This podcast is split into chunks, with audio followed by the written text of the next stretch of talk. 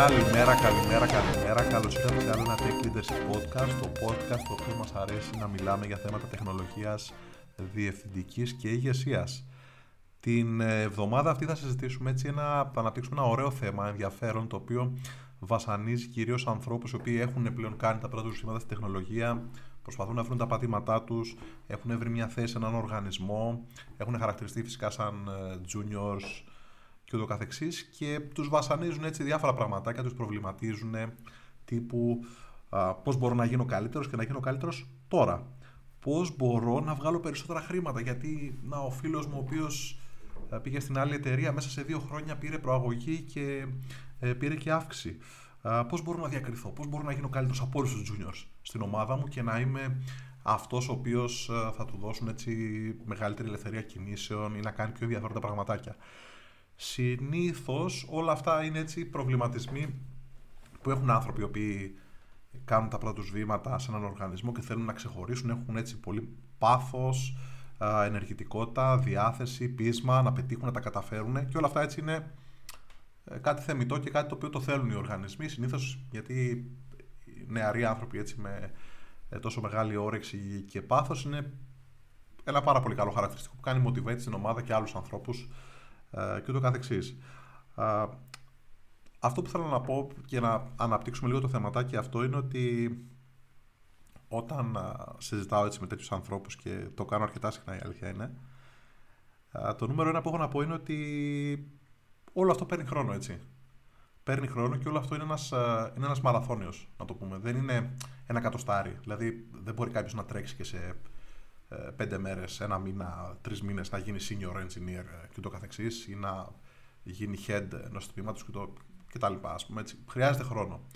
Και χρειάζεται χρόνο γιατί ε, δεν είναι εύκολο. Άμα ήταν εύκολο θα ε, προφανώς θα ήταν μια διαδικασία που θα γινόταν, θα κρατούσε ένα πολύ πολύ μικρό διάστημα. Και πολλές φορές μέσα σε αυτή τη διαδικασία για να γίνουμε καλύτεροι, να γίνουμε πιο, πιο αποδοτικοί αυτό που κάνουμε είναι ότι ουσιαστικά οδηγούμαστε να αλλάξουμε και τον εαυτό μας σε κάτι καλύτερο, έτσι, μια καλύτερη εκδοχή. Δηλαδή να γίνουμε καλύτεροι ε, readers, ε, να έχουμε ένα standing pattern, να αρχίσουμε να αποκτούμε έτσι μια καλύτερη αυτοπιθαρχία, να μπορούμε να έχουμε στοχοθεσία, να βάζουμε στόχους, να έχουμε μια μεθοδικότητα στην εργασία μας, χαρακτηριστικά τα οποία δεν έχουν άμεση σχέση με την τεχνολογία την ίδια, αλλά και έχουν έμεσα. Δηλαδή, κακά τα ψέματα, αν μπορούμε και έχουμε μια μεθοδικότητα στην εργασία μας, μπορούμε και δουλεύουμε έτσι με ένα pattern, μπορούμε και έχουμε έτσι μια μαθηματική σκέψη, μια αναλυτική σκέψη. Αντικειμενικά αυτό μας βοηθάει, μας κάνει καλύτερους, έτσι, μας βοηθάει να σχεδιάσουμε, να οργανώσουμε κάτι και αυτό είναι ένα skill το οποίο κατά κάποιο τρόπο είναι soft skill, να το πούμε έτσι, αλλά είναι άρκετα συνδεδεμένο με την αποδοτικότητα των hard skills. Οπότε, ναι, σίγουρα, σίγουρα παίρνει χρόνο, σίγουρα χρειάζεται πολλή δουλειά όλο αυτό, ε, σίγουρα χρειάζεται υπομονή και τέλος σίγουρα χρειάζεται να παίρνουμε ανάσες, δηλαδή να, να μπούμε με 100 χιλιόμετρα στη στροφή με ανάποδα τιμόνια, αλλά όταν καταλάβουμε, ακούσουμε το σώμα μας ότι ε, χρειαζόμαστε μια ανάσα, να πάρουμε την ανάσα αυτήν. Είναι σημαντικό δηλαδή όταν βλέπουμε ότι σε κάτι κοπιάζουμε και αρχίζει όλο αυτό κατά κάποιο τρόπο να μας καίει, να το πω έτσι, είναι σημαντικό να μάθουμε πώς να κάνουμε και διάλειμμα. Να κάνουμε διάλειμμα μία μέρα, με ένα Σαββατοκύριακο, δύο εβδομάδες να πάρουμε άδεια, να κάνουμε διάλειμμα. Πολύ πολύ σημαντικό αυτό και αυτό είναι αυτό το οποίο μας κάνει boost να συνεχίσουμε με την ίδια ενεργητικότητα και όρεξη έτσι να, να προσπαθούμε να γίνουμε καλύτεροι. Τώρα, πώς μπορώ όμως λοιπόν να γίνω καλύτερος, έτσι, ωραία όλα αυτά. Καταρχήν είναι πολύ σημαντικό από την αρχή να βάλουμε αυτό που είπαμε ένα standing pattern, δηλαδή να έχουμε ένα σημειωματάριο. Το νούμερο ένα που συμβολεύω ανθρώπους οι οποίοι κάνουν τα πρώτα τους βήματα στην τεχνολογία είναι ένα σημειωματάριο και ό,τι ακούω, ό,τι μου κάνει εντύπωση, το γράφω εκείνη τη στιγμή.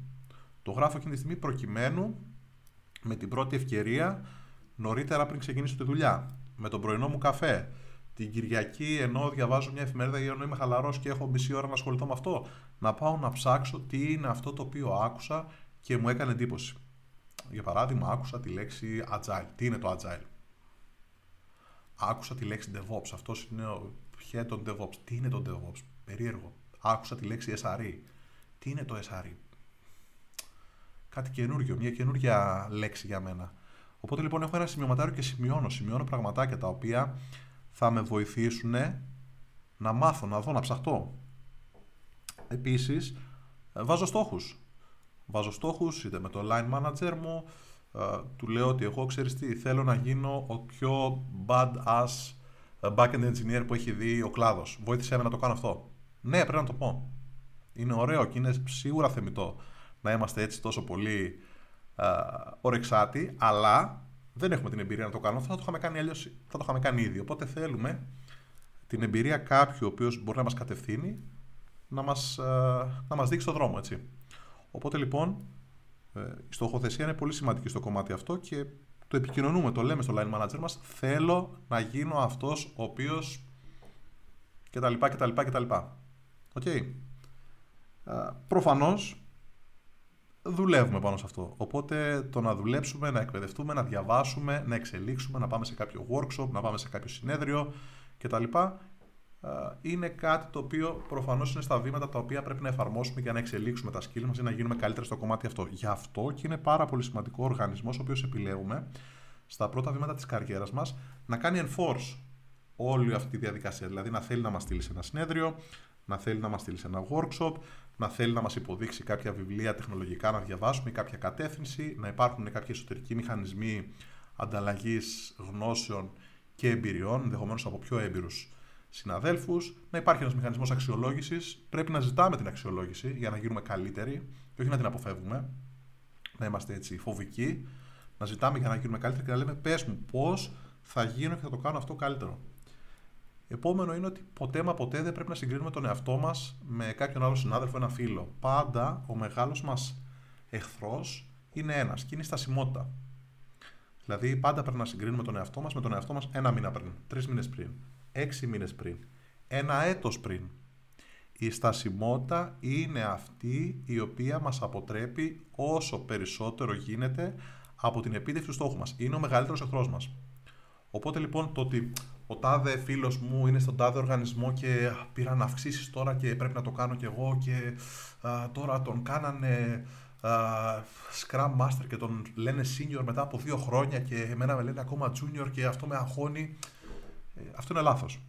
Είναι λάθος γιατί αντικειμενικά ουσιαστικά έχουμε, τρέχουμε στο δικό μας κουλουάρ, έτσι. Στη δικιά μας διαδρομή κολυμπάμε. Ε, είναι η δικιά μας ε, καριέρα και πρέπει να κοιτάμε μπροστά.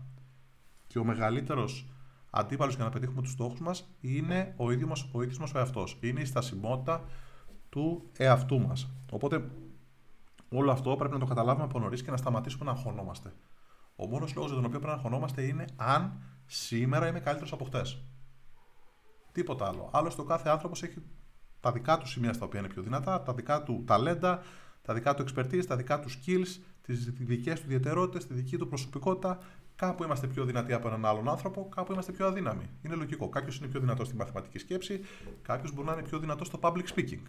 Κάποιος μπορεί να είναι πιο οργανωτικός, κάποιος μπορεί να έχει κάποιο ταλέντο, για παράδειγμα, στο UX. Και να αντιλαμβάνεται περισσότερο. Υπάρχουν άπειρα έτσι παραδειγματάκια. Σημασία έχει εμείς να αναγνωρίζουμε τις αδυναμίες μας, γι' αυτό είναι σημαντικό η αξιολόγηση του καθεξής, και να δουλεύουμε, να δουλεύουμε για αυτές. Να προσπαθούμε δηλαδή να εξελιχθούμε, να βελτιώσουμε πραγματάκια και να γινόμαστε καθημερινά α, καλύτερη. Τώρα, σαν juniors, αντικειμενικά έτσι, έχουμε και το δικαίωμα κατά κάποιο τρόπο της άγνοιας, του λάθους, α, της ε, αυλεψίας και ούτω καθεξής.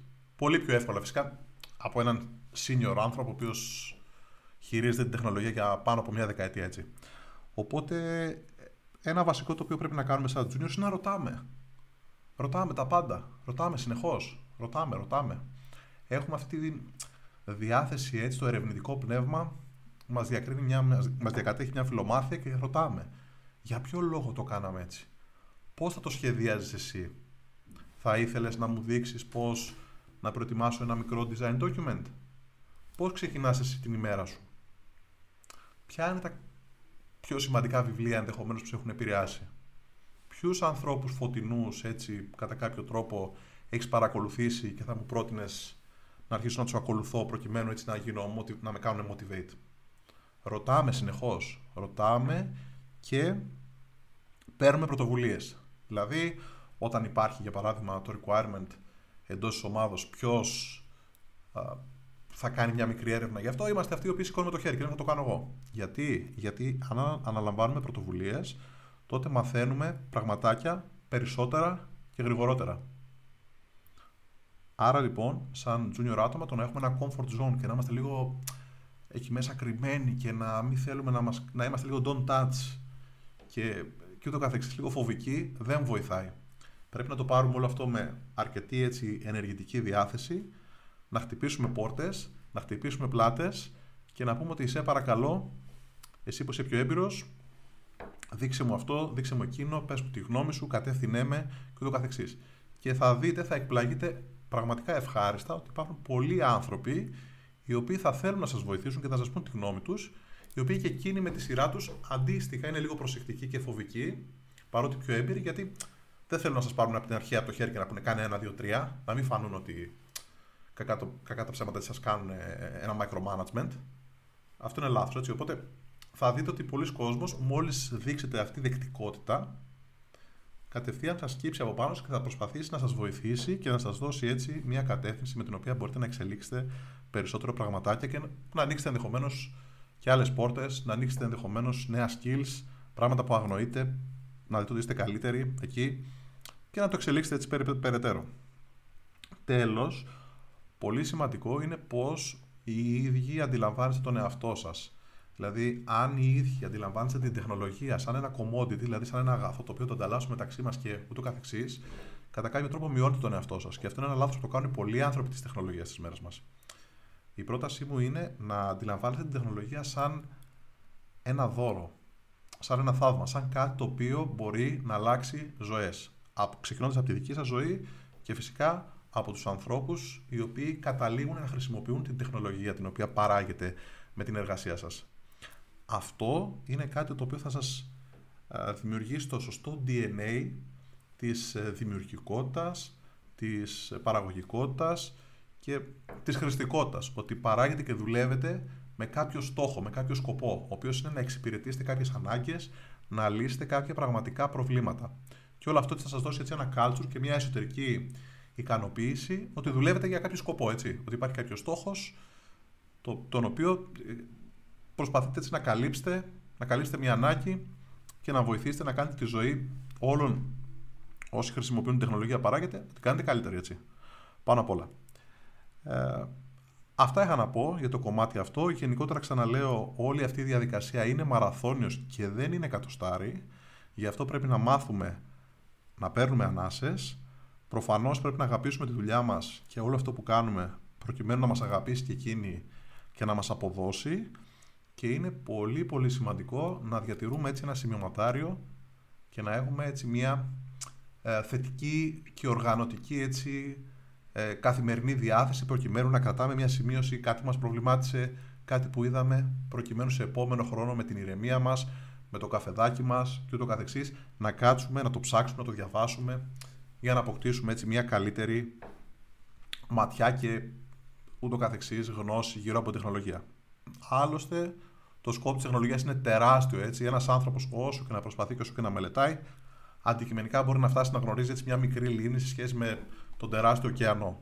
Οπότε, το σημαντικό είναι από τα πρώτα βήματα σαν άνθρωποι της τεχνολογίας να γυμνάζουμε ουσιαστικά αυτό το skill, δηλαδή το skill της ε, συνεχούς βελτίωσης, αλλαγής, αυτή τη φιλομάθεια, αυτό το ερευνητικό πνεύμα προκειμένου συνεχώς να ενημερωνόμαστε και να εξελίσσουμε τις γνώσεις μας και τα ταλέντα μας.